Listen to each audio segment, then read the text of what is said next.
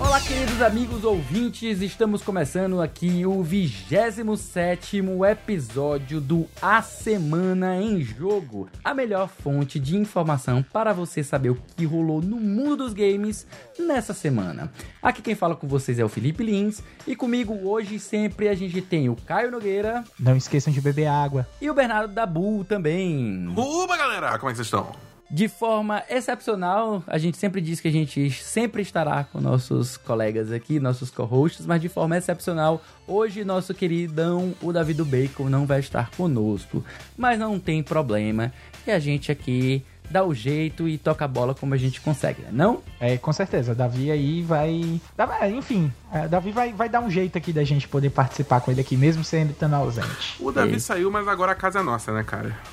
A gente aproveita, é, tá, né? Inclusive, os contadores que a gente utiliza aqui tá escrito assim: estamos sem o Davi e casa da mãe Joana. É, exatamente. O, o roteiro é isso, entendeu? Só isso, não tem mais nada. Mas é isso aí, pessoal. Fica ligado que no episódio de hoje a gente vai ter... Abre o olho, Xbox Brasil, que a Sony pode estar correndo atrás de prejuízo, lançando P S Now no Brasil em breve. Segundo pesquisas, jogar com seu velho tá na moda, já que setenta e um por cento dos pais jogam com seus filhos. Mario não é brasileiro, uma vez que o preço dos jogos da eShop no Brasil aumentaram. Se o Mario não é brasileiro, seria o Homem-Aranha sonista? Herói será exclusivo do PlayStation no jogo dos Vingadores. É, essas são as principais manchetes do programa de hoje, mas antes de cair de cabeça nas notícias, vem cá! Você já entrou no nosso grupo do Telegram? Quem faz parte do grupo do A Semana em Jogo no Telegram pode ouvir a gravação ao vivo de cada episódio, pode também mexer na pauta e de quebra corre a chance de, assim, de ganhar games de graça, aqui e acolá, com os nossos parceiros do mercado. Recentemente, inclusive, um dos nossos colegas, ele simplesmente foi o primeiro a fazer o retweet no, no, no na nossa episódio especial, então... pá, já foi lá e ganhou um joguinho só pela prontidão, né? Olha aí. Só pela prontidão de estar ali disposto a ajudar a gente, né? Aqui a gente recompensa a proatividade. Exatamente, aqui a, a proatividade é recompensada. E é isso aí, se você gostou da ideia, então acessa o link t.me barra asjamigos, repetindo, t.me barra asjamigos e entra, vem fazer parte desse nosso grupo com os melhores amigos do A Semana em Jogo. Tendo feito aí o jabá do nosso grupo do Telegram, meus caros co-hosts, como foi a semana de vocês? Mas a semana foi bem, bem marcada aí por, por várias situações diferentes, né? E ao longo da semana de notícias de PlayStation, a gente teve basicamente notícias do PlayStation a semana toda, né? A gente meio que começou a semana tendo aí a, a notícia, primeiro o rumor, né, do, da história lá do, do Homem-Aranha e de entrar no jogo dos Vingadores, aí depois teve a questão dos controles, aí finalizamos aí com a confirmação do Homem-Aranha e também de outros exclusivos. Mas eu queria dar um foco nessa parte do controle, né, porque eu fui uma das pessoas que ficou um pouco decepcionada com a postura da Sony, né, a respeito de falar que os controles do, do PlayStation quatro, né, o DualShock quatro, ele não vai ser compatível com o PlayStation cinco, né? Por, e não é por uma questão de, ah, não é uma questão técnica, não é algo que a gente tá fazendo pelo fato da gente tá querendo prezar alguma coisa, não, eles só falaram que não vai poder porque eles não querem. E isso é muito prejudicial, porque impossibilita a, a gente aproveitar acessórios que a gente já tem para um console, né? E meio que força a gente a comprar um controle que vai ser, com certeza, o olho da cara, né? Uhum. Então, é, é muito... É, essa decisão da Sony é muito anticonsumidor, na minha opinião, né? Ela poderia ser mais inclusiva quanto a isso. Inclusive, eu queria até destacar aqui que a, a Microsoft fez muito certo, porque ela deu uma senhora cutucada Na, na Sony, falando que não só o controle, o Pro, mas todos os controles do Xbox One vão ser compatíveis com o Xbox Series X. Então eu acho que a Sony, a, a Sony aí deixou a peteca cair, a Microsoft está de parabéns com a decisão, e é isso aí. Eu acho que quando tem que, tem que levar puxão de orelha, tem que tá, tem que tá bem dado. Então, Sony, ó, vacilo grande, viu? Massa, cara, também não gostei um pouco dessa história aí, não, até porque se fosse uma questão de, de tecnologia, como foi do PlayStation três pro PlayStation quatro, faria sentido, mas simplesmente porque não querem, realmente é paia. Mas e você, meu querido Dabu, como foi a sua semana aí? O que, que você tem de bom pra nos contar? Cara, essa semana eu, essencialmente, joguei Fall Guys, né? A gente comentou semana passada que é, o jogo tava pra lançar, ele lançou, e eu acho que esse jogo é um, é um caso muito interessante, porque, além do jogo ser muito bom, eu até joguei um pouco com o Davi o beta, já tinha garantido sua opinião antes até do lançamento do jogo, mas é, é, eu acho interessante porque esse jogo fez um sucesso muito maior do que eu acho que qualquer pessoa esperava, entendeu? Você vê isso no lançamento, quando o jogo finalmente lançou, né? Quando o pessoal começou a receber esse jogo, tanto na P S N, como o jogo de graça do mês da Plus, né?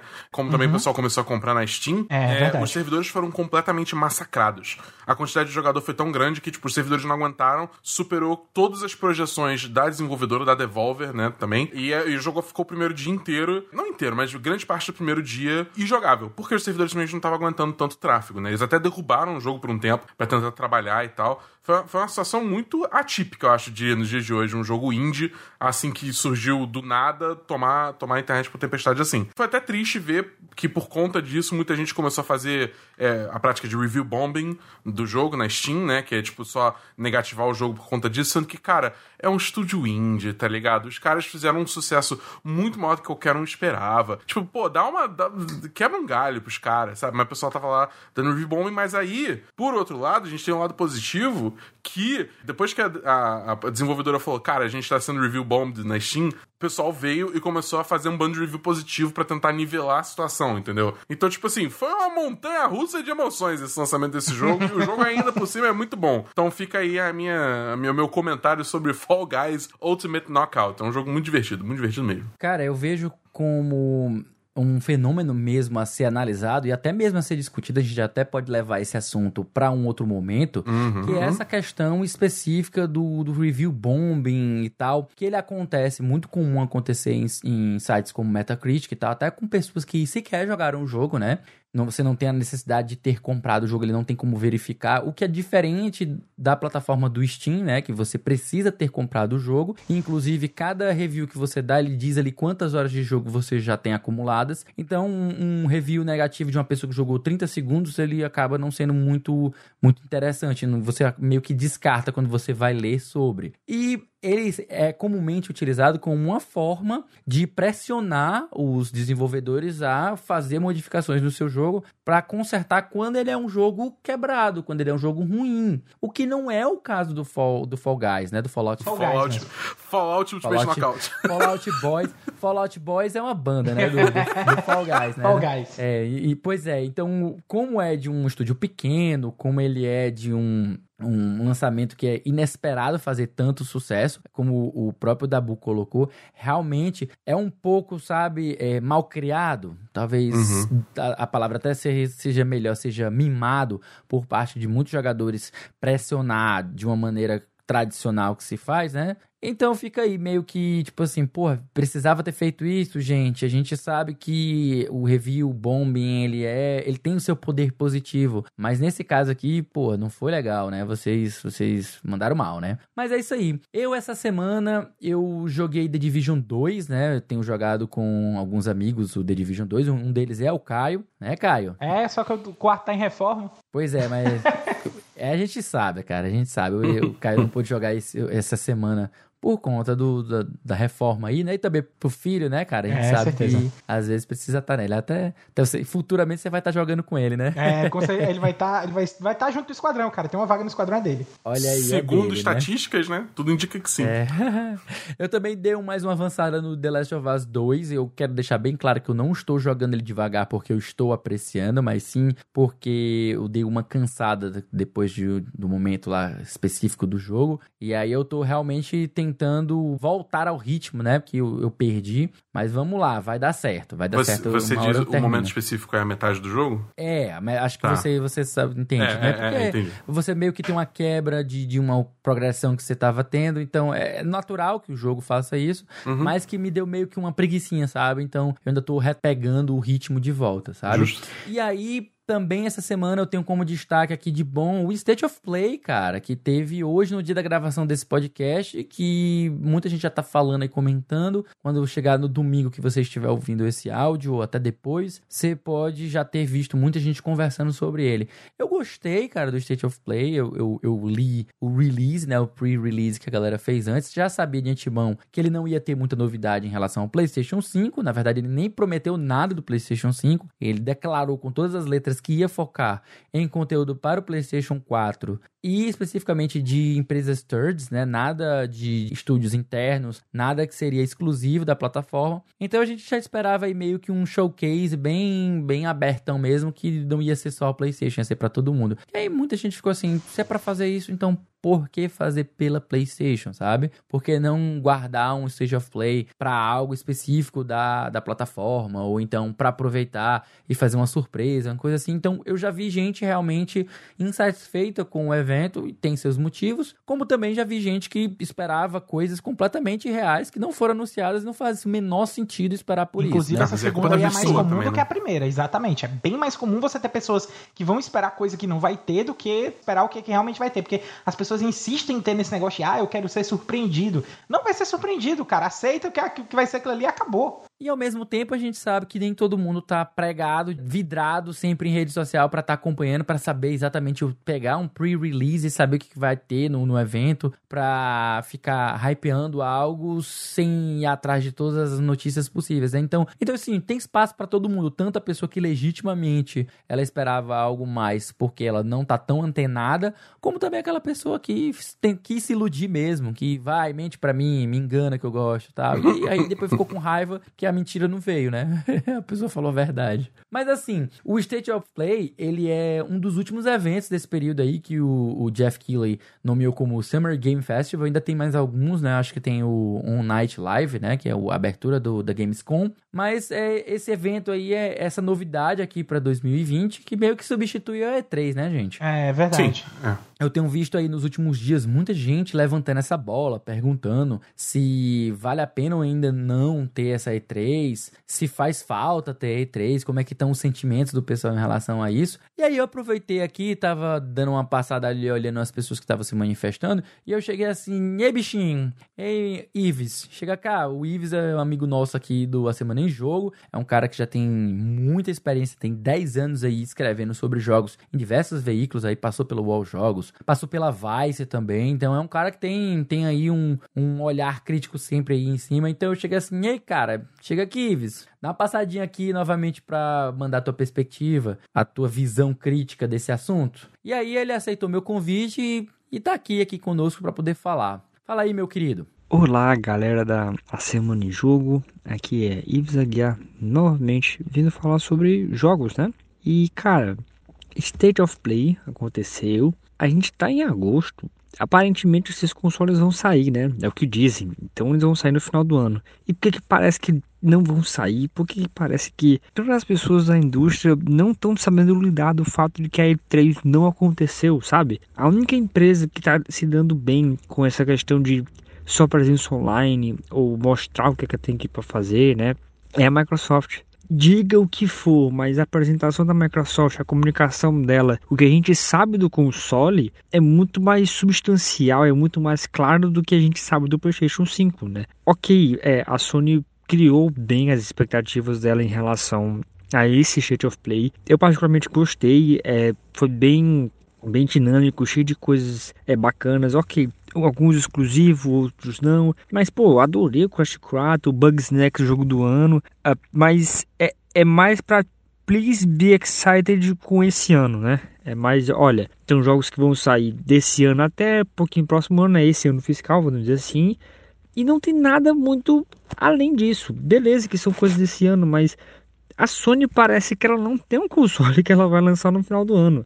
Eu sinto que a única empresa que fez algo interessante nesse tempo de casa, né, nesse sentido de vamos aproveitar que não tem E três, foi a Devolver com aquele jogo E três dela que ela fez, aquele Devolverland, que é, é, um, é um joguinho legal de F P S em que ele cria versões virtuais, né, daqueles stands da E três, e você pode navegar por eles, ver, visualizar e tudo mais, é, né, super bacana. Não é inovador, mas é, mas é, é sei lá, eu, eu achei legal. E se você for olhar porque a, né, a Microsoft e a Sony estão fazendo, é, parece que elas estão precisando muito da E três. Porque, obviamente, tem os consoles, mas, bicho, se você prestar atenção, por exemplo, como a gente tem tanta coisa interessante acontecendo nesse sentido de lives, né? As publishers de jogos de luta fizeram lives, publishers de visual novel fizeram lives, obviamente que morreram na praia. No sentido de, essas de visual novel, por exemplo, jogos japoneses, aconteceu, beleza, mas só quem é muito do nicho viu e acompanhou, e quem não é, é como se aconteceu e morreu. Beleza que se tivesse acontecido a E três, eles iam morrer muito mais, né? Isso eu realmente não queria ouvir falar deles. E, e eu fico entendendo que, tipo, é só você comprar com as lives de artistas também. Tá acontecendo muita live, muita informação, e as pessoas não estão conseguindo ir atrás dessa informação, é, é, se atrelar essa informação, e ela acaba como se ela acontecesse e fosse embora, como não tivesse impacto. Como essas coisas, né, não, não tivesse impacto por causa do, do corona, mas é uma digressão. Mas assim, vamos falar sobre esse mundo que a gente está vivendo. A gente precisa de informações dos nossos consoles. Eu confio muito mais na Microsoft do que na Sony, porque a Sony parece que ela não está sabendo lidar do fato de que ela não tem um evento como a E três, um evento como a Gamescom, para ir lá, mostrar o console e ir embora. Então ela não está sabendo lidar com comunicação, não está sabendo mostrar porque ela que veio. E ok, a gente viu algumas coisas, P S cinco ali e tal, mas não é o suficiente. Jogo não é o suficiente. A gente não sabe que serviço, é, ecossistema, é muito mais. E, e sim, a, a Sony e a Nintendo, por exemplo, tá, a Nintendo não tem nenhum console, mas a Nintendo tá anunciando coisas no Twitter do nada.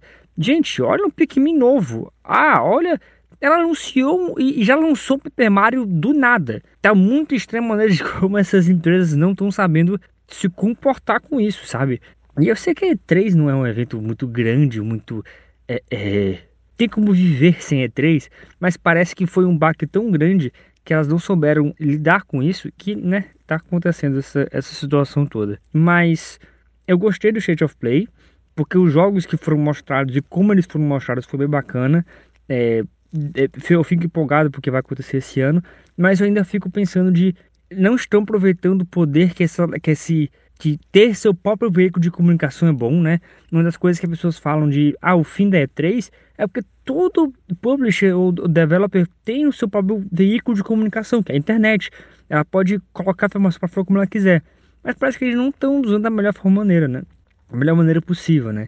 A, so- a Sony não está fazendo nada para isso. A Sony não está fazendo absolutamente nada. E, e as pessoas falam, ah, porque... o P S quatro é exclusivo, mas a Microsoft tem o Game Pass, tá explicando tudo, tem o Smash Delivery. Eu sei muito mais sobre o que a Microsoft tem para oferecer na próxima geração do que a Sony. E isso é um problema, é, é por parte da Sony, né? Mas é isso, gente. Tomem água, usem máscara, e videogames é legal, né? Muito obrigado, meu querido. É isso mesmo que eu gosto de ouvir. Uma visão bem abalizada, bem ampla e séria, profissional. E estamos aqui para isso. E falando de profissionalismo, vamos, sem mais delongas, passar para o nosso bloco de notícias.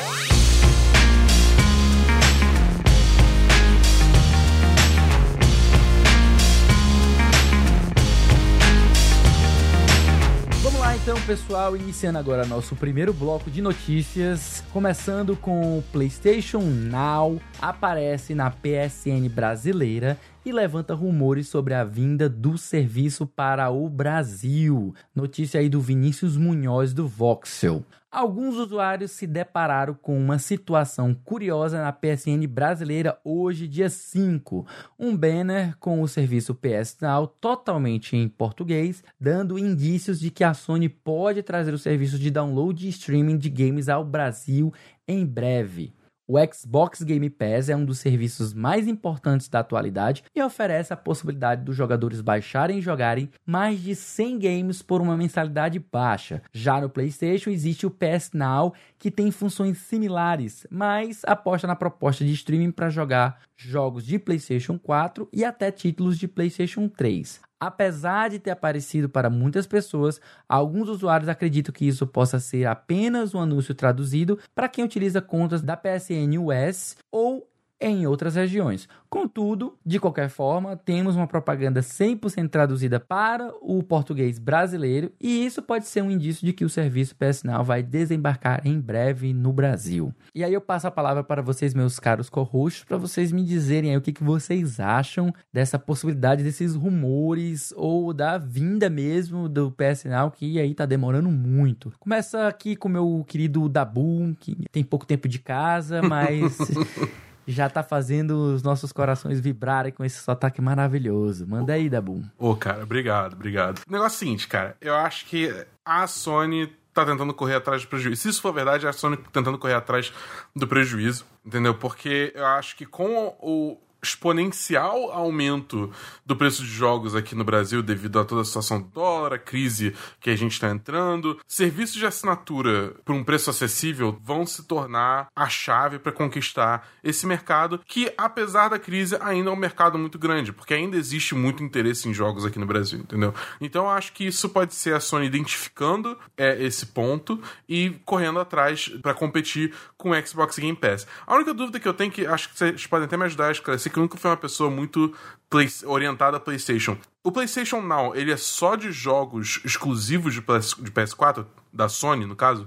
Ou é tipo um serviço tipo Xbox Game Pass que tem jogos third party também? É, tem Red Dead Redemption um, cara, no serviço. Então, ele também engloba third parties. Tá, então, então é. Então acho que é uma situação onde você tem, você tem um competidor direto aí aparecendo pro Game Pass aqui no Brasil. Tem que ver essa questão do streaming, né? Porque, enfim, internet com uma velocidade alta no Brasil ainda é um otimismo muito, muito forte por parte das empresas, né? Precisa ainda de uma infraestrutura muito melhor do que a gente tem agora no geral, né? Pra ser uma infraestrutura dessa precisa se tornar mais acessível para streaming de jogos, fazer sentido, mas isso também pode ser uma aposta longa, né? Que eles estão fazendo. Eles estão introduzindo o serviço agora para realmente começar a entrar no, no, no, no imaginário do, do público, né? Para eventualmente, quando for For, se tornar uma coisa mais acessível você fazer streaming de jogos, aí o pessoal tem na cabeça o P S Now como uma, como uma opção. O que eu acho até válido, porque se você pensar, nem a Microsoft está fazendo isso ainda com o xCloud, né?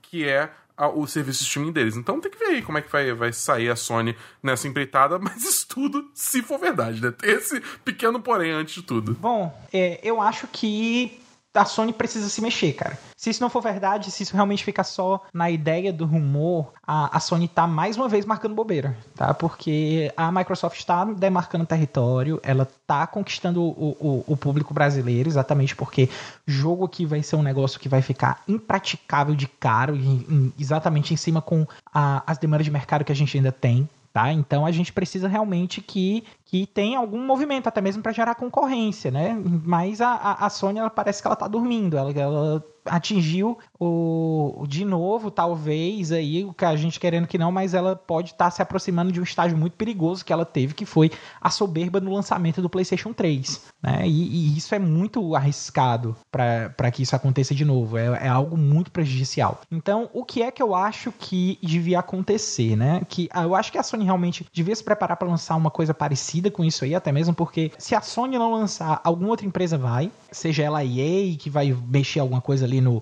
no Vault, né, no, no, no E A Vault que ela tem, né, que é o, o E A o, Access, o, né? Access, é, exatamente, é. Que entra, entram jogos no Vault, que são os jogos do Access, né? Isso, exatamente. Então, seja o E A Access, seja a, a própria Epic também, não sei, mas a gente tem aí algumas ideias de, do que é que pode acontecer futuramente. A, a Sony tá marcando bobeira, isso é fato. Eu acho que ela deve estar com alguma cartada aí na manga guardada, porque não é possível tá? Ou então, a não ser que ela espere a Nintendo lançar alguma coisa para ela poder copiar, né? Porque ela copia da Nintendo, não da Microsoft. Mas, mas é, piadas à parte, a Sony tem que acordar, cara. Eu acho que o, o mais importante aí é a Sony acordar. Tá faltando isso aí nela, tá faltando disposição para ela ter cabeça, ouvir os fãs, perceber o que é que tá acontecendo ao redor dela e fazer a coisa acontecer. É só isso, não é nada demais. Cara, o negócio é o seguinte, eu acho que a Sony, ela não tá tentando jogar o jogo da Microsoft. Isso é uma coisa que a gente pode discutir depois melhor num podcast com mais tempo, a gente pode elaborar melhor essas ideias. Mas eu acho que, assim, a, a partir de agora a gente tá vendo duas empresas que antes eram competidoras tentando fazer a mesma coisa, agora sendo competidores tentando cada um seguindo o seu próprio caminho com estratégias completamente diferentes, entendeu? Uhum. E, e, bem, e bem determinadas, né? Bem definidas. Você vê que sim, uma tá querendo pegar todo mundo, tornar todo mundo consumidor dela de alguma maneira, seja com os produtos físicos, seja por streaming, enquanto a outra, ela tá querendo focar cada vez mais no poder dos exclusivos, né? De produzir muito é, conteúdo. No mundinho dela, isso, né? Tudo é, ali fechadinho. Exatamente, que tá, tá fechando o ecossistema. E que se aproxima do que a Nintendo faz, né? É.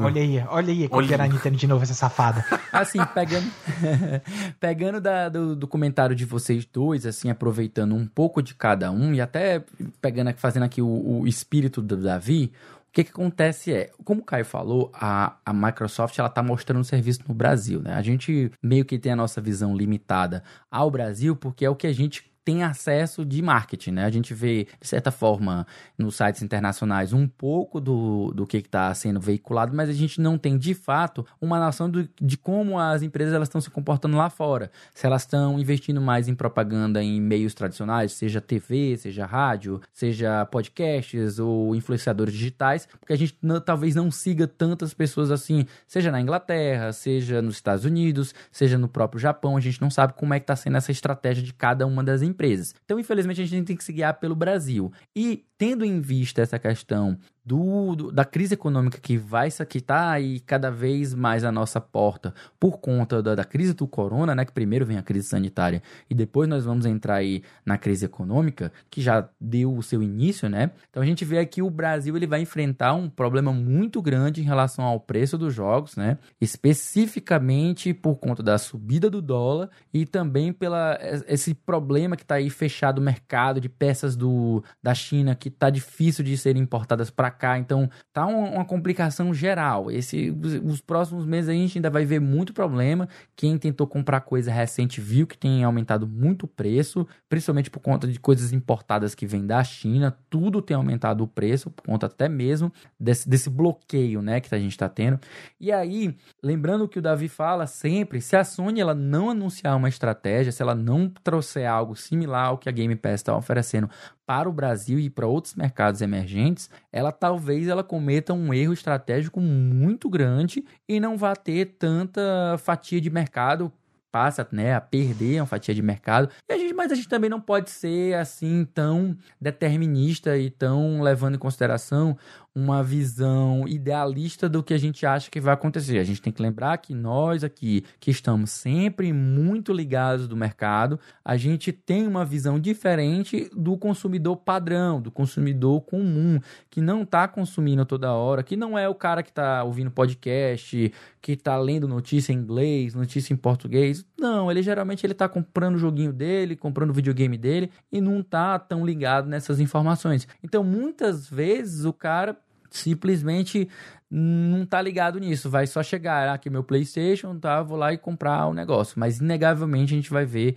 o peso, né, que o, o, os jogos vão, vão, vão alçar, né, que o preço deles vai chegar e que talvez aí seja algo que vai de fato pressionar as empresas como a Sony e como a Nintendo a talvez considerar um novo tipo de estratégia para esses mercados, né? Mas aí a gente está sempre falando nesse campo especulatório, de muita especulação e rumores, né? A gente quer porque quer que venha para o Brasil, mas ainda são rumores. E mudando aqui, saindo desse campo para trabalhar mais com dados concretos, a gente vai para a nossa segunda notícia, que é uma reportagem da I G N Brasil, escrita pelo Diego Lima, cuja manchete é setenta e um por cento dos pais no Brasil jogam com seus filhos, de acordo com uma pesquisa. A sétima edição da pesquisa Game Brasil, P G B, constatou que setenta e um por cento dos pais brasileiros jogam games juntos com os seus filhos. Ao todo, setenta e oito vírgula sete por cento dos pais entrevistados afirmaram que os filhos jogam jogos eletrônicos. A pesquisa realizada pela Ciux Group, ou Ciux Group, por meio da unidade de negócios Go Gamers, E S P M e Blend New Research, a P G B ouviu cinco mil oitocentas e trinta pessoas em vinte e seis estados e no Distrito Federal no mês de fevereiro. Para o levantamento de pais e filhos, o estudo considerou apenas os entrevistados que moram com os seus filhos, totalizando dois mil cento e sessenta e três pessoas. Deste total, setenta e oito vírgula sete por cento afirmam que seus filhos possuem o hábito de jogar jogos eletrônicos e sessenta vírgula dois por cento deles gostam que os filhos realizem a atividade, mas com ressalvas diversas. A principal delas, para noventa e dois vírgula quatro por cento dos entrevistados, é evitar jogos inadequados de acordo com a faixa etária. Eu gosto muito de pesquisas, eu vou ser aqui bem sincero com vocês. Uhum. Pesquisas, para mim, sempre são uma maneira bem interessante de você sair do senso comum e você adquirir um insight mais, mais correto e mais acertado da realidade, ao menos você ficar no campo do achismo. E eu achei interessante esses dados que estão colocados aqui. Mas antes de eu, de eu fazer algum comentário aqui mais da minha parte, eu queria ouvir de vocês o que, que vocês acham dos resultados dessa pesquisa. Obviamente, a gente vai deixar para os nossos ouvintes um link para essa pesquisa, vai estar tá na descrição aqui do podcast. Mas eu pergunto aí para vocês o que, que vocês, nossos caros co-hosts aqui, já pensaram, já extraíram aqui dessa pesquisa que podem compartilhar aqui com os nossos ouvintes. Começando aqui pelo Caio, diga aí, meu querido, o que, que você tem para nos oferecer? Rapaz, eu tenho um plano já traçado, né? Os meus colegas de podcast sabem, mas eu não sei se todos os ouvintes sabem, eu já sou pai.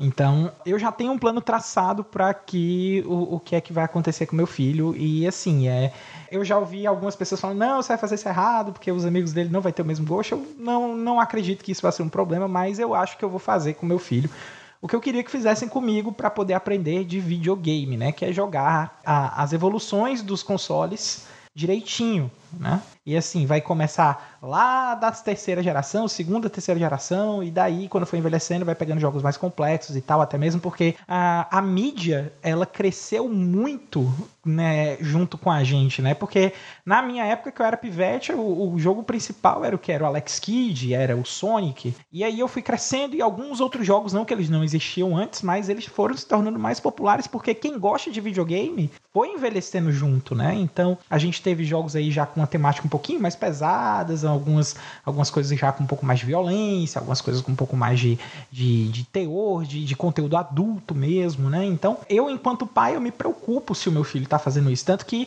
eu evito jogar The Last of Us Parte dois quando ele tá acordado, né? E eu nem quero que ele veja jogar The Last of Us Parte dois, nem G T A, nem, nem jogos assim, nem quero que ele tenha contato tão cedo. E, pra mim, eu tô muito contente porque ontem o meu filho descobriu Fall Guys. E ele tá extremamente empolgado com a possibilidade de jogar um jogo que pra ele é extremamente colorido. É, é um jogo que não tem muita mecânica complicada, como alguns outros jogos aí já tem, de combate, não tem uma preocupação de... de tem um aprendizado, uma curva de aprendizado realmente muito grande, porque o jogo é basicamente você tentar escapar num negócio que é meio Olimpíada do Faustão, né?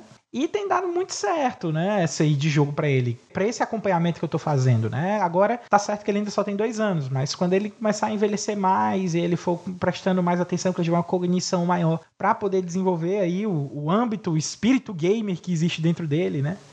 E a gente vai, eu pelo menos pretendo fazer dessa forma com o meu filho, recomendo aí que, que os ouvintes aí que pensam em fazer alguma coisa, encorajo até que façam, porque a, a mídia cresceu junto com a gente, é como eu falei no começo, né? Então a gente precisa pensar nos nossos filhos, no crescimento deles, junto com, com a mídia que eles consomem também. Então, até mesmo consoles mais antigos têm propostas mais infantis, então fica uma coisa bem encaixada, não é algo que vai ficar muito forçado, né? Então eu acho que a pesquisa indica muito bem esse ponto, traz essa preocupação com os filhos e talvez aí, quem sabe, tenha mais pais aí aplicando isso aí e eu não tenho conhecimento, né? Quem sabe?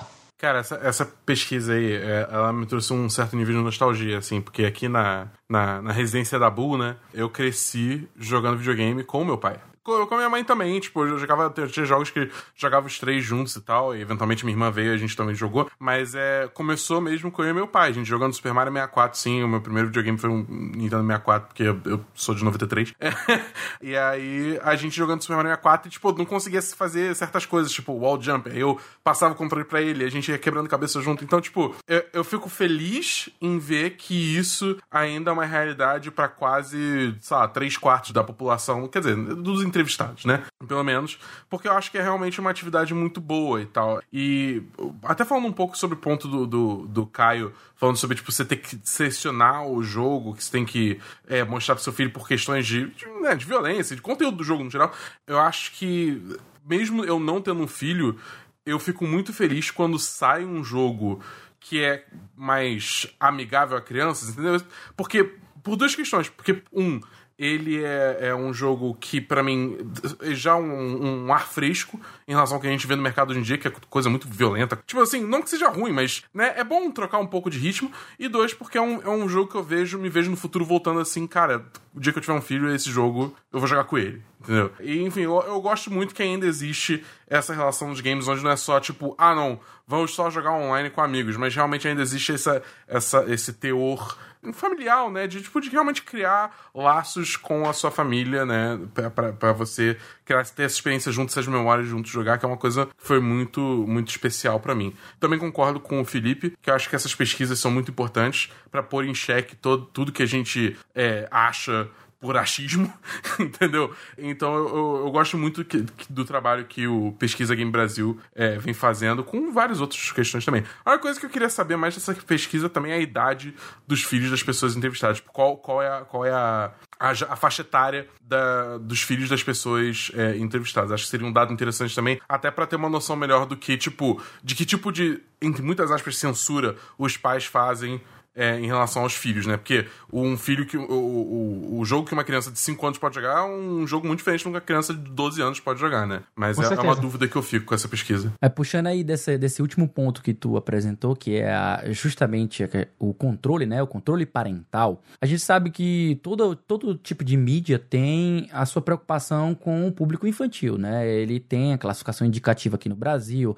Lá fora tem órgãos como o I S B R, tem o P E G, tem o C E R.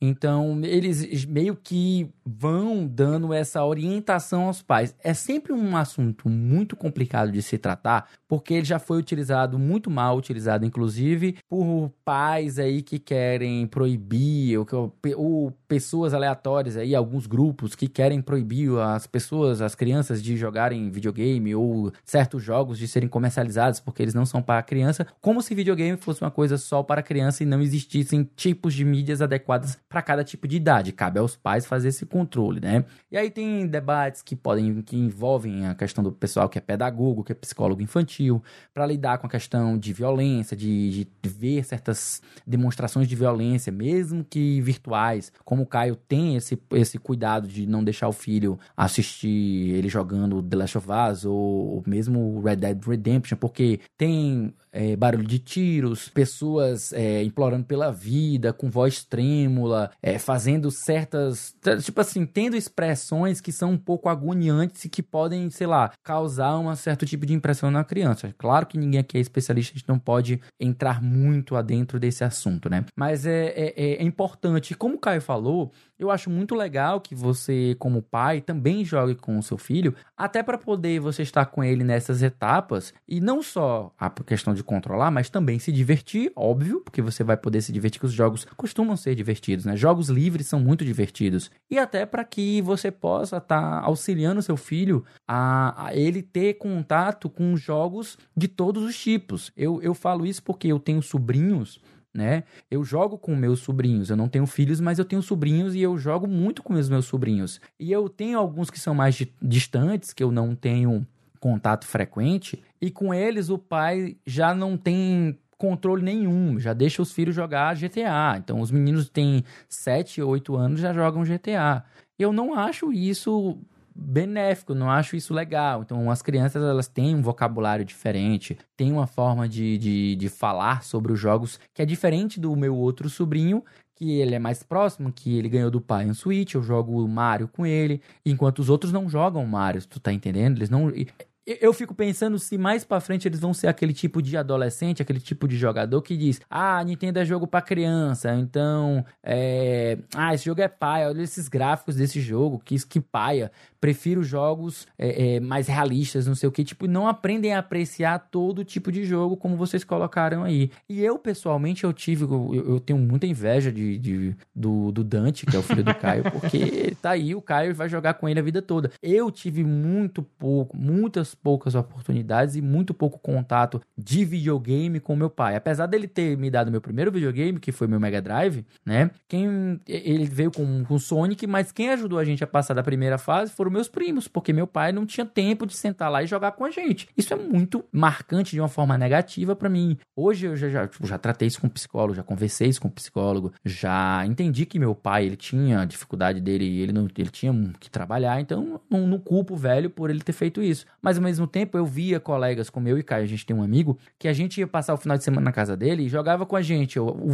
o pai dele e a avó era. dele, cara. Quão, quão legal era o negócio e desse. A avó velho. dele se garantia no Mario Tennis. E aí, ele, a avó dele também se garantia no, no, no, no Mario Party, no Mario Kart. Era muito divertido. E feio, meio que ficava, a gente ficava ali, eu, pô, eu ficava com uma invejinha, pô. Eu queria que meu pai também jogasse isso. Mas é isso aí, vamos, vamos seguir em frente e vamos direto pro nosso segundo bloco que a gente... Não esticar demais isso aqui. Tem muito assunto bom aí. Se a gente deixar, a gente vai, ó, até o infinito.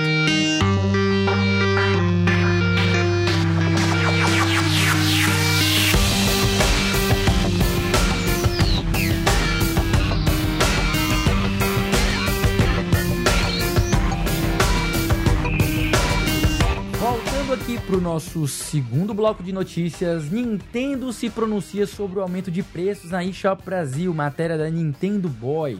A loja Nintendo Brasil passou por um reajuste no preço de alguns jogos, mais notadamente Paper Mario The Origami King e Clubhouse Games cinquenta e um Worldwide Classics, que são jogos recém-lançados, que agora custam de duzentos e cinquenta e cento e cinquenta agora, respectivamente, trezentos reais e duzentos reais, né? Ai, que facada! duzentos e noventa e nove e cento e noventa e nove. O site Nintendo Boy entrou em contato com representantes da Nintendo e obteve a seguinte resposta. Existem muitos fatores diferentes que são exclusivos para cada país. Nós nos esforçamos constantemente para encontrar um preço competitivo que reflita as flutuações cambiais e atenda às regulamentações locais. A Nintendo, porém, não se manifestou se o aumento será retroativo, ou seja, se atingirá os outros jogos já lançados, como Xenoblade Chronicles, Animal Crossing, Zelda, Mario, ou se será aplicado apenas aos novos lançamentos a partir de junho de dois mil e vinte. Notícia dura, notícia cruel... E que é difícil da gente ter aqui uma visão que abra mais do que o nossa, nosso coração de consumidor, né? E para comentar essa notícia antes da gente ter a nossa visão aqui mais pessoal, a gente chamou uma pessoa que é só uma autoridade nessa questão, que é o gerente de desenvolvimento de negócios da Nuvem. No site brasileiro aqui, que é famoso pelo seu estagiário que manda mensagens maravilhosas para os assinantes do seu newsletter, né? Que aqui vai dar uma visão mais do lado mercadológico. Meu queridíssimo Daniel Peixoto, por favor, chega aí e manda o seu recado. Bom, a precificação, né, tem diversos fatores que influenciam nessa decisão e esses fatores, eles variam bastante dependendo do contexto. Então, dependendo da plataforma que está sendo discutida, se é P C, se é console, mobile, dependendo do tamanho da publisher, né, se é uma publisher grande, multinacional, com escritórios regionais, se é uma publisher de médio porte, que está crescendo, mas que ainda tem um, um escritório centralizado, com uma quantidade de, de pessoas trabalhando, né, é mais reduzida quando comparado a uma grande publisher, ou até mesmo equipes bem enxutas, né? Publishers indies ou até estúdios de desenvolvimento indie, né? Qual o mercado, né? Qual o mercado e qual o contexto do mercado? É um mercado emergente? É um mercado desenvolvido? A economia de consumo local está aquecida? Está estagnada? O câmbio está flutuando, né? Está errático? É, ou está estabilizado? do ponto de vista da própria distribuição em si. É distribuição digital, é física, tem distribuição física no local ou é só digital? É o produto, peso do produto em si, é um dos principais lançamentos do ano, é um produto de altíssima relevância para aquela publisher, né? Para o planejamento fiscal dela, ou é um, um lançamento intermediário. Esse lançamento, dependendo do tamanho do impacto dele, também vai decidir se ele vai ter distribuição física ou não. Então esses fatores todos, eles contribuem para uma decisão de precificação quando a gente está falando de mercados, né, fora das moedas tradicionais, né, dólar e euro. E o peso que as publishers dão para esses fatores varia bastante também entre elas mesmas, né? Então, ah, o critério de, de uma publisher X não é o mesmo de uma publisher Y. Então, assim, todos esses fatores eles têm relevância, né? No caso brasileiro, especificamente, essa notícia que você passou não é novidade, né? Era esperado. O mercado teve uma desvalorização muito forte do câmbio em geral. E alguns fatores econômicos mudaram também, né? Então a gente viu um aumento muito forte de adesão ao digital e vimos também uma valorização forte de câmbio, entre outros fatores que, que podem ser discutidos em outro momento. Mas essencialmente, é, a gente já, já estávamos vendo uma pressão forte para que houvesse aumento de preço já tem alguns anos, né? Ao longo dos últimos dois, três anos, console teve uns aumentos, mas relativamente estabilizado. Mas olhando para o mercado de P C, é, é fácil de reparar que o mercado de P C digital vem aumentando progressivamente ao longo dos últimos três anos e continuou aumentando esse ano também. Então a previsão é inclusive que ele continue aumentando até o final do ano e no começo do ano que vem e fique se aproximando cada vez mais do, dos preços de consoles. Então não é... É, é, era algo relativamente é, esperado. O caso da Nintendo, especificamente, que você levantou, na verdade, não parece ser movido pelas, pela, pelas mesmas situações, né, contextuais do, de P C. É, P C parece ser mais um movimento para tentar equiparar com consoles, por exemplo. O caso da Nintendo parece ser mais uma questão de como eles operam as lojas regionais deles. Então, no caso da PlayStation, pegando para fazer uma comparação, PlayStation, se você cria uma, uma conta brasileira, você só pode comprar na loja brasileira. Se você cria uma conta é, PlayStation americana, você só pode comprar na loja americana. Você não pode ficar transitando de lojas, né? O caso da Nintendo é peculiar porque ele não tem uma, uma, uma, uma restrição regional perante a criação da conta. Então, ainda que você vá criar uma, uma conta brasileira e você vai ter acesso à loja brasileira, a qualquer momento você pode digitar o país de, da sua localização, mudar, por exemplo, para o Chile ou para a Índia, e você vai passar a ver preços é, naquela moeda local, naquele preço local. Nesse sentido, a loja é essencialmente uma loja internacional. Agora, para eles poderem manter preços regionais e também é, não terem nenhum tipo de, de associação da conta aqui ao país, né, darem essa liberdade da pessoa trocar país como ela quiser, é, isso demanda deles que eles alinhem os preços com uma baliza comum. No caso, eles pegam um preço em dólar e eles pegam provavelmente um câmbio, um câmbio médio esperado ou projetado para os próximos anos, né, e aplicam uma conversão com base nesse preço em dólar. E dessa forma, os preços, ainda que existam estão, né, variações pontuais entre um, um, um preço na Austrália comparado ao do Brasil, por exemplo, os preços não variam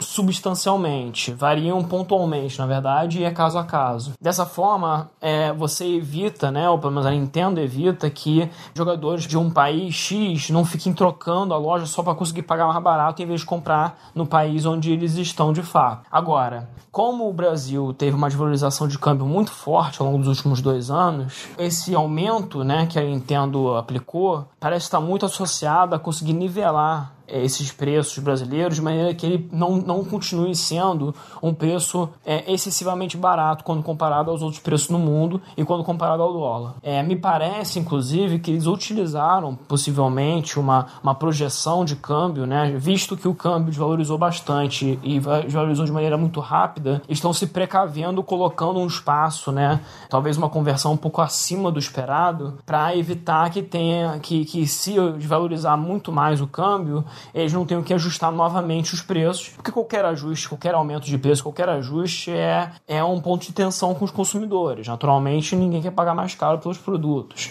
É compreensível.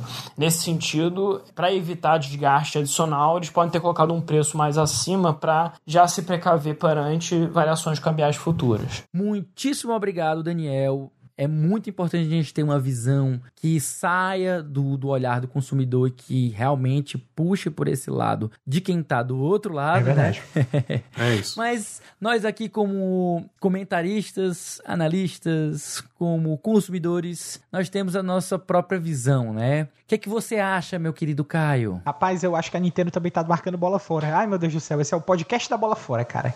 Brasil tá, tá uma tristeza, é um sete a um todo dia aí pra gente, agora tá sendo toda semana, né? Mas tá difícil, tá bem difícil, porque a, a gente não tá vendo nada que facilite o acesso aos jogos pra gente, é só dificuldade, é só aumento de preço, é só coisa nova que a gente tem que comprar, é produto que a gente não vai conseguir reaproveitar, é, é o mercado sendo, dentro, tendo as práticas de mercado que ele normalmente tem, e a gente é que tá aqui nessa, numa condição financeira não tão confortável quanto outros países aí que tá pagando o pato, né? Em questão de Nintendo, a Nintendo sempre foi mais cara aqui no Brasil e principalmente agora com o lançamento do Switch, que a gente teve jogos aí beirando trezentos reais, trezentos e cinquenta reais, como eram nas grandes lojas, né? Na época que a gente tinha a representação da, da, da Nintendo aqui já era muito caro, e agora que ela saiu daqui, que essas representações dele estão sendo importadas, esse valor com certeza está sendo repassado para o preço que a gente está pagando, ou seja, está ainda mais caro, né? E não tem nenhuma facilitação quanto a isso aí, vindo do lado da Nintendo,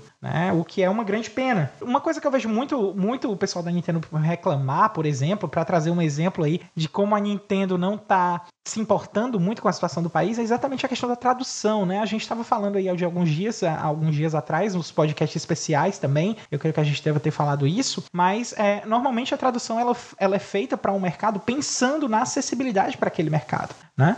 E é, infelizmente a gente não vê a Nintendo se importando com o mercado do Brasil, porque ela, um dos sinais disso é que ela não traduz o jogo dela para português brasileiro, e ela traduz para mercados de populações que são literalmente muito menores que a população Do, do Brasil, mas também a gente não tem jogo em português brasileiro, nem os menus em português brasileiro, então isso é mais uma barreira, é mais uma dificuldade. Dabuzão, eu tô sentindo aí que você também tá, tá um pouco amargo com essa notícia, manda aí, o que, que, que você tá, que que tá perturbando esse seu coraçãozinho? Eu tô com medo, cara, porque eu acho que assim, a gente já viu a Nintendo ejetando do Brasil antes. E é importante lembrar que, embora a, a, a loja brasileira exista dentro do Nintendo Switch, a Nintendo não vende oficialmente o Nintendo Switch aqui no Brasil, né? O console nunca foi oficialmente lançado, produzido no Brasil, então toda a compra do console é pelo mercado cinza. Então a gente não vê é, essa dedicação completa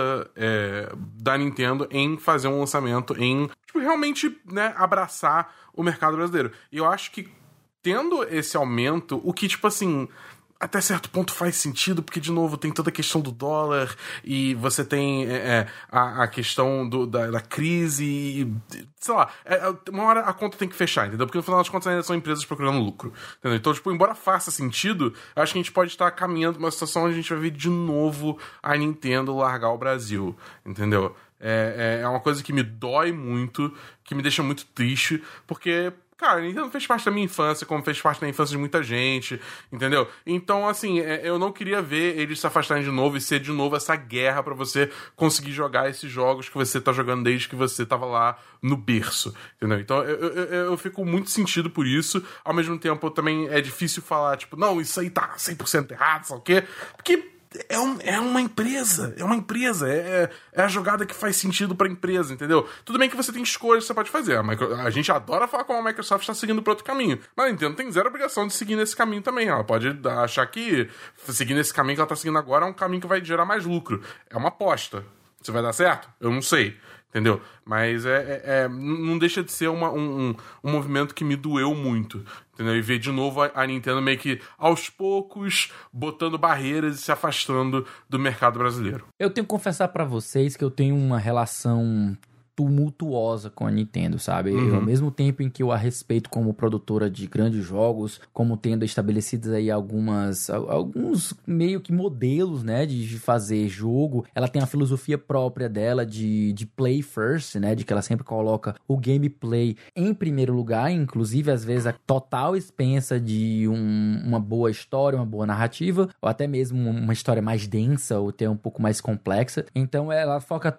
tão, tanto no, seus, no seu gameplay, que isso se tornou meio que uma escola de design, sabe? Que, tipo, muita, muita gente que estuda... Eu, eu como fui professor de, de jogos, então eu, eu levei muitos, muitos vídeos para os meus alunos, mostrando para eles como é que a Nintendo pensa, como é a forma dela de fazer jogos, e como isso é algo que é seguido por muitos desenvolvedores que cresceram jogando Nintendo, né? Querendo ou não, não só a gente como consumidor cresceu jogando Nintendo, como também muitos desenvolvedores aí se inspiram em grandes franquias como Mario, como Zelda, Donkey Kong, F-Zero, é, grandes nomes aí que... tipo, são grandes medalhões aí da indústria. E aí o que acontece é que a Nintendo, ela durante muito tempo, ela esteve no Brasil, aí quem lembra dos anos noventa, ela em parceria com a Gradiente, lançando os seus videogames no Brasil, só que ela teve um tempo tumultuoso ali na época do, do GameCube, em que os jogos dela ficaram muito caros e que poucas pessoas tiveram acesso ao cubo.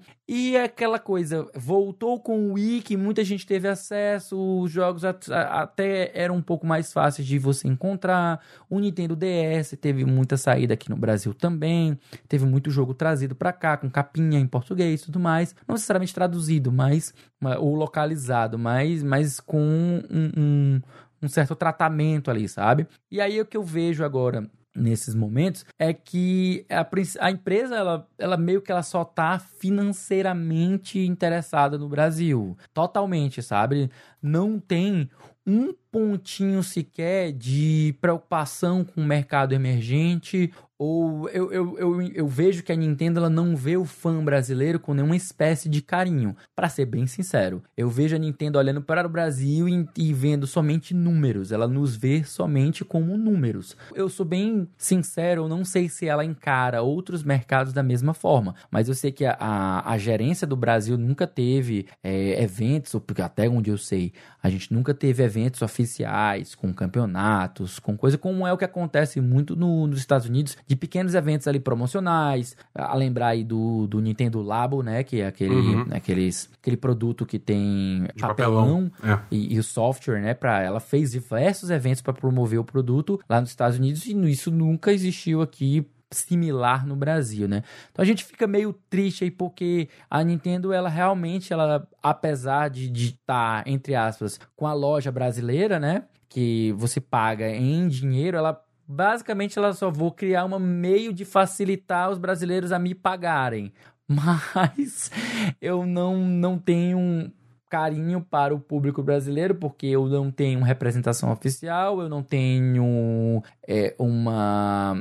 uma espécie de, de suporte, né, de assistência uhum. técnica oficial, se sabe, ou se tem, me perdoem os ouvintes. Não tem nem relação você, pública. Se, se ela tem, pois é, mas se tiver algum, por favor, nos corrijam. Até onde eu sei, a Nintendo não tem uma representação oficial, nem sequer para você fazer um, um reparo. Tem só ou, autorizada, sei lá. Até onde eu entendo pois só é, tem autorizada. Tem autorizada, né, mas não é. tem um, um, um, algo próprio o, dela. Oficial né? da pois Nintendo é. não tem, não. E, e nunca teve, né, a própria Gradiente, ela era uma parceira, ela não era a própria Nintendo que tinha aqui. E aí, realmente, a sensação que a gente tem é que a Nintendo só nos vê só e somente como números e o máximo que ela fez foi realmente facilitar a compra dos seus produtos. Mas, para ser bem sincero, esse aumento é uma pena, vai pesar mais para quem tem somente o Switch como plataforma de jogos, né? Já que é, uhum. é, muitos consumidores, inclusive eu, costumam ter mais de um console para poder não só aproveitar as melhores opções de preço e qualidade de jogos, né? Especialmente os multiplataformas, né? Mas sem perder o acesso aos exclusivos, né? E falando em exclusividade, a gente passa aqui para a nossa última notícia do episódio de hoje, que é sobre a exclusividade do Homem-Aranha no jogo aí que tá chegando, que é o Vingadores, né? Uhum. Crystal Dynamics comenta a exclusividade de Spider-Man em Marvel's Avengers de PlayStation. Notícia aí do Ivan Castilho, do P S X Brasil. O diretor da Crystal Dynamics, Scott Amos, abordou recentemente a polêmica em torno do Homem-Aranha ser um personagem exclusivo do PlayStation quatro e PlayStation cinco em Marvel's Avengers. Abre aspas. Queríamos que isso fosse algo específico por causa do relacionamento e parceria única entre a Sony e nossa colaboração com a Marvel. Olhando para os futuros consoles e outros anúncios, faremos quando chegar a hora. Fecha aspas. Pois é, né? Emus passou a reiterar que PlayStation tem direito ao Homem-Aranha devido às propriedades dos direitos do filme pela Sony, e que a Marvel e a Sony decidiram que era possível colaborar de uma maneira que trouxesse o Spider-Man ao P S quatro e P S cinco exclusivamente. Abre aspas, adoramos a ideia de trazer este personagem para os jogadores de PlayStation e tanto quanto todo mundo. E cara, acabamos de anunciar o Hawkeye há menos de uma semana. Temos dois personagens anunciados em cinco dias. O futuro é brilhante. Fecha aspas. Ele demonstra aí um, um, uma, uma dicazinha, né? De que talvez a gente tenha, sei lá, futuramente o Homem-Aranha não sabe se vai ser totalmente exclusivo, se vai ser temporariamente exclusivo, né? Mas fica aí uma questão polêmica, que é a questão da exclusividade. O que, que você pensa sobre isso, meu caro Dabu? Eu acho isso uma coisa tão idiota. É tipo, com certeza, a Crystal Dynamics, a Square Enix recebeu um montante de dinheiro da Sony pra fazer isso acontecer, entendeu? E aí, tipo, é de novo, a gente tá vendo aqui mais um exemplo de como a gente vê a Sony é, tendo uma abordagem, uma estratégia pra essa nova geração completamente diferente da Microsoft, né?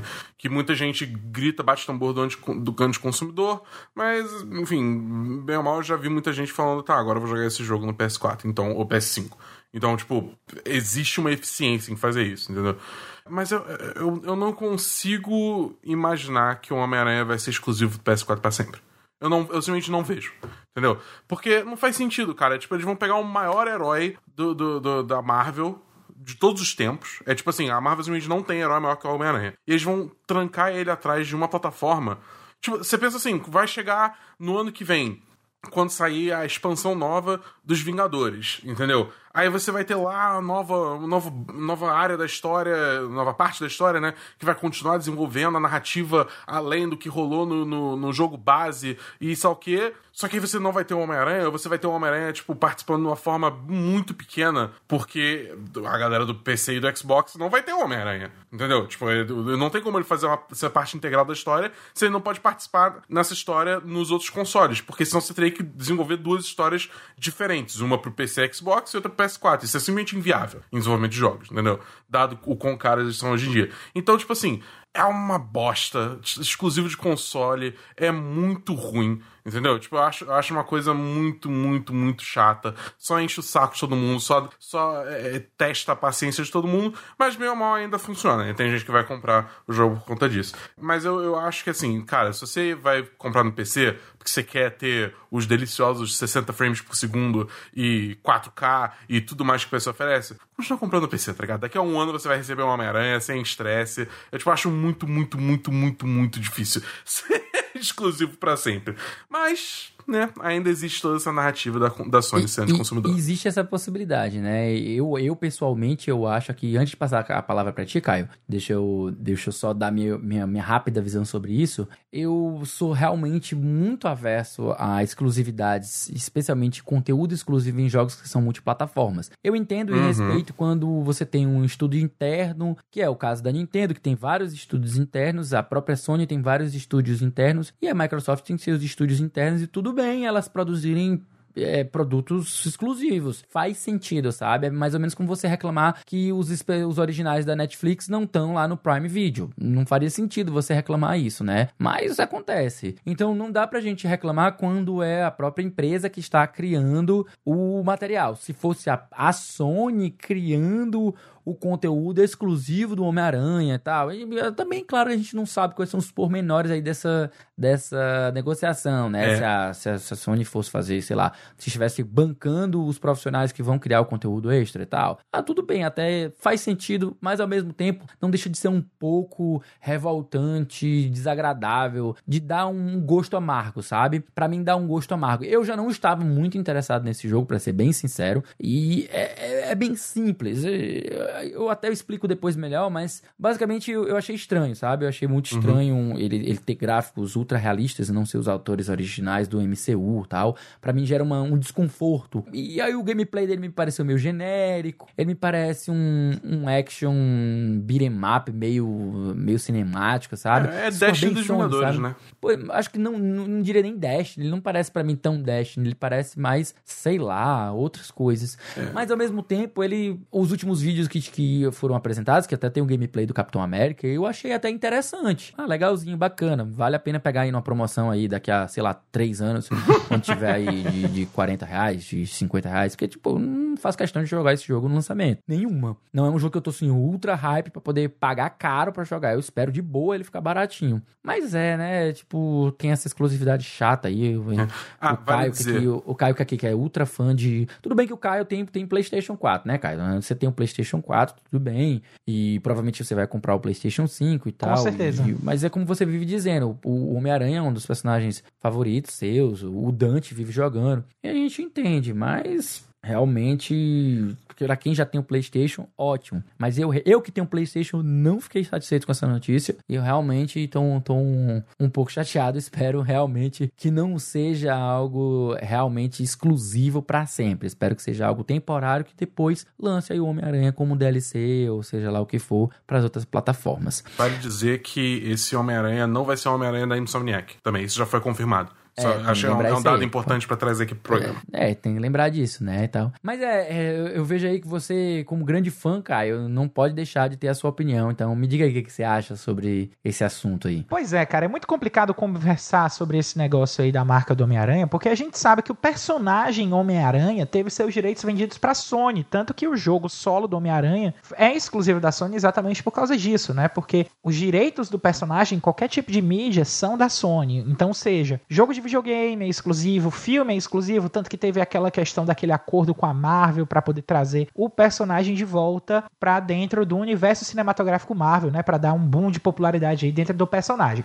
Dito isso, é, eu acho que é, quem perde é os fãs, né? Quem mais perde aí vão ser os jogadores, que vão não ter um personagem legal pra poder jogar. Agora, eu não sei como é que eles vão fazer isso a respeito de ter o personagem, de não ter o personagem, porque o jogo me parece ser uma campanha single player, né? A não ser que tenha um modo multiplayer dedicado aí, de, de cooperação, que nesse modo vão ter outros heróis e que... Esses outros heróis aí sim não vão participar da história principal do jogo, né? Se não for disso, eu não vejo outra forma do Homem-Aranha entrar da forma que ele tá entrando como um personagem exclusivo só para os jogadores de PlayStation.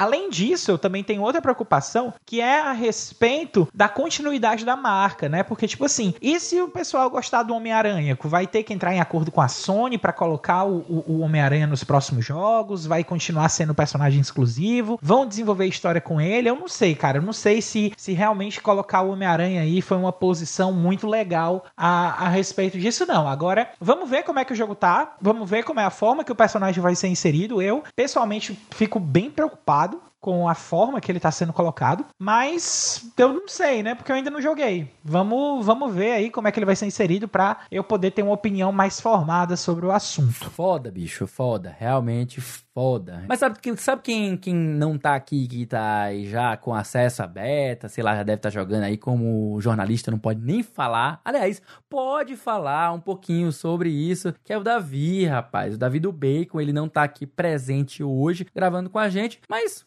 Como a gente chama convidados de fora, de outros podcasts, de outros... Por que não chamar o nosso coleguinha que também não está aqui presente para gravar com a gente? Olá. Davi, você pode não estar aqui, mas todo mundo sabe que você tá aí jogando o Marvel's Avengers. Até você, com certeza, vai fazer material pro Vale a Pena Jogar. E que tal aí você fazer aqui uma pontinha aqui? Me diga aí o que, que você acha, da... como é que tá a sua experiência aí com o jogo, com, com o beta, né, que você tá jogando. O que, que, que, que você pode dizer pra gente sobre o jogo? Fala, pessoal do A Semana em Jogo. Pois é, não posso estar participando presencialmente aí com vocês, mas estou aqui como convidado, dando uma palhinha, falando de Marvel's Avengers, né? Ou como todo mundo vai chamar o game, o jogo dos Vingadores, né? Da Square Enix. Então, eu tive acesso antecipado a uma prévia do jogo, a um beta do jogo, o jogo não tá finalizado ainda, e joguei durante dois dias e meio, mais ou menos, né? Tava em embargo até mais ou menos ontem, dia, na data de gravação desse áudio aqui que eu tô mandando, dia cinco de agosto, e agora eu tô podendo falar do game porque caiu o embargo. Cara, seguinte, o... eu tava com muito pé atrás sobre esse jogo, eu tava muito cabreiro. tanto pelos trailers do game que não estavam me convencendo, como também pelas polêmicas relacionadas à questão do personagem do Homem-Aranha, né? É que eu não joguei, tá? Com ele, ele não estava liberado no beta. E também questões relacionadas a, a, às microtransações que o jogo, pelo menos até onde eu vi, não traz, mas que provavelmente estavam no, nos planos da Square Enix, da Crystal Dynamics, que é a desenvolvedora, e foram abandonados pelo que tudo indica, por conta da polêmica que aconteceu recentemente com, com relação a isso. Bom, jogando o game, eu joguei basicamente o modo single player dele, limitado até um certo ponto, mas tem muito conteúdo nesse beta. Acredito que pra quem pegar o jogo agora, quem pegar o beta agora aberto para jogadores vai, vai jogar bastante, tem muita coisa pra se fazer. Joguei basicamente o modo história e um modo secundário, que é como se fosse um modo de missões mais difíceis. É, gostei do que vi. Tem uma semelhança muito grande com Destiny em relação a algumas mecânicas de, de missões, de é, aventuras focadas, de strikes, mais ou menos assim, que eu não vou saber dizer agora pra vocês aqui os termos específicos do jogo, tá? E também gostei muito de como alguns personagens controlam, não todos, tá? É, especialmente o personagem do Homem de Ferro é muito bacana de, de se jogar, por incrível que pareça, eu não achava que ia funcionar tão bem. E também o personagem da Viúva Negra, que é bastante rápido, bastante dinâmico e que controla como um ótimo é, jogo de ação em terceira pessoa. Talvez porque a Crystal Dynamics tem muita experiência com isso, já que eles também são os responsáveis por Tomb Raider. Mas nesse beta você joga a maioria do tempo, pelo menos no modo história, com a Kamala Khan, que é a Miss Marvel, que até apareceu já nos materiais de divulgação do jogo, e que controla bem, mas hum, você nota alguns probleminhas que com certeza devem ter acontecido durante o desenvolvimento do game, que vem exatamente da variedade de personagens, do quanto eles têm que ser diferentes e ao mesmo tempo meio parecidos, né? E, e eu notei algumas arestas ainda soltas, e principalmente falando de aresta solta, os menus do jogo e a interface do game ainda precisa, a meu ver, de muito muito, muito refinamento, não tá legal ainda. Mas assim, o que eu achava que menos eu ia gostar do game, que era a parte do gameplay e dos gráficos, surpreendentemente, eu achei bem, bem legal, assim, não vi problema nenhum, mas ainda é muito cedo pra dizer se vale a pena ou não jogar o jogo. A gente tá falando de uma beta ainda. Por isso mesmo, antes de me despedir aqui de vocês, eu peço para que vocês prestem bem atenção na semana de lançamento desse game, porque na sexta-feira dessa semana a gente vai ter um Vale a Pena Jogar, o meu outro podcast focado em reviews, tá? Só sobre Marvel's Avengers, beleza? Então aproveita logo e assina o feed aí do Vale a Pena Jogar para conferir a minha review de Marvel's Avengers quando ela sair na sexta-feira de lançamento do game, beleza? E ó, semana que vem tô de volta aqui na bancada, tá? De hosts no A Semana em Jogo. Valeu, pessoal. Tchau, tchau. Pois é, velho, sendo bem sincero, é, é como eu falei, eu não tô realmente no hype desse jogo, não, não tô, não tô, não, não tô, algumas pessoas já falaram bem, estão jogando aí o beta, eu já vi algumas pessoas dizendo que estão legais, já vi gente dizendo, olha, eu fui achando que tava genérico e me surpreendi, havia outras pessoas dizendo assim, não tá tão legal, né, então tipo assim, tá, tá, tá divisível, sabe, tá divisível, assim, é, lembrando, eu, o que eu mais achei estranho desse jogo realmente é porque como a gente ficou dez anos aí acostumado com o rosto dos personagens, dos atores, né, vinculado aos atores do M C U e a voz deles, quando adotam um visual mais realista, né, como é o caso desse jogo, eu tenho meio que uma estranheza muito forte, que talvez, sei lá, sentando lá pra jogar, vai embora essa estranheza, ela só existe nos primeiros, nos primeiros dez minutos de jogo, na primeira hora de jogo, sabe, quem, quem lá, né, mas uma coisa é certa, ainda vai demorar um pouquinho aí pra esse jogo chegar, ele não vai ser agora da semana que vem, mas enquanto isso, meu caro amigo Dabu, o que que a gente faz para saber quais são os jogos que saem, tipo, semana que vem? Isso é fácil, meu querido Lee. É só colar na lista com os lançamentos da semana que vem que a gente aqui do A Semana em Jogo preparou para vocês.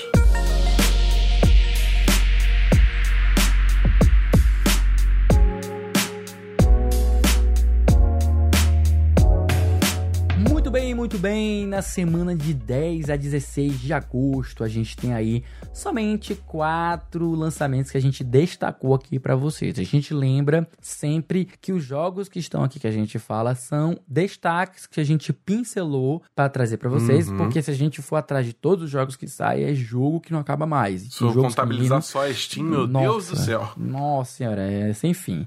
Pois muito bem, aí nós temos aí chegando no dia onze de agosto para o PlayStation quatro, para o Nintendo Switch e para o P C, o action R P G baseado no light novel Is It Wrong to Try to Pick Up Girls in a Dungeon? Infinite Combat. O nome é grande porque, adivinha só, cara, é jogo japonês, por né? Por que, cara? Por que, cara? A gente não sabe, né?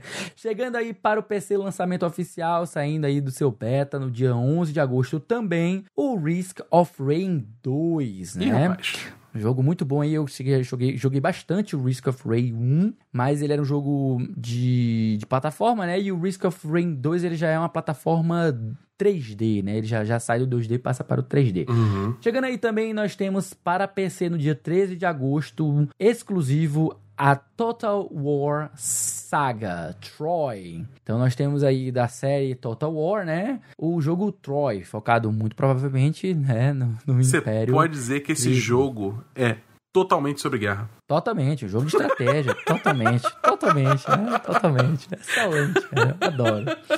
E aí, aí também, para fechar a semana, dia quatorze de agosto, nós temos E A Sports U F C quatro, um jogo de luta, aí trazendo para os fãs de U F C no PlayStation quatro e no Xbox One. Além dos jogos da semana, esse quarteto aqui do A Semana em Jogo tem mais um monte de conteúdos para você ficar ligado. Toda sexta-feira tem episódio novo do Vale a Pena Jogar com o nosso queridão aqui, o Davi do Bacon, trazendo a review de um jogo que ele acabou de zerar. Falando em queridão, toda segunda-feira você escuta o Dabu no Semana dos dez, um papo entre amigos sobre os filmes, séries e jogos assistidos ou jogados durante a semana. Só procurar dez de dez no seu agregador de podcast favorito. Lá no Spotify você Você encontra um monte de conteúdo produzido pela galera do Cast Potion, o podcast com aquele já conhecido papo catedrático sobre videogames. E uma vez por mês, fica ligado que o Backlog Game Club traz um papo extenso, profundo, saboroso e crocante sobre um jogo novo, um projeto pessoal meu que eu quero popularizar aí, que vocês vão gostar pra caramba, o Clube do Jogo.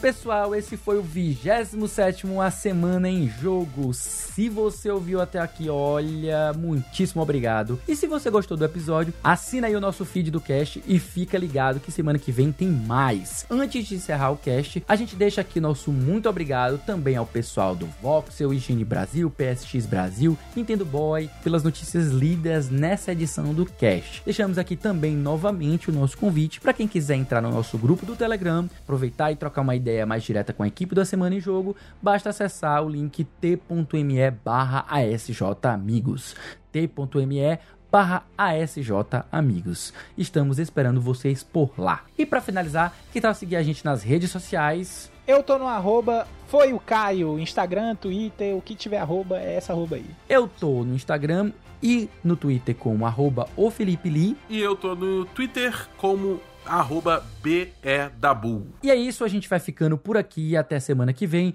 Meu nome é Felipe Lins e no mais, fique em paz.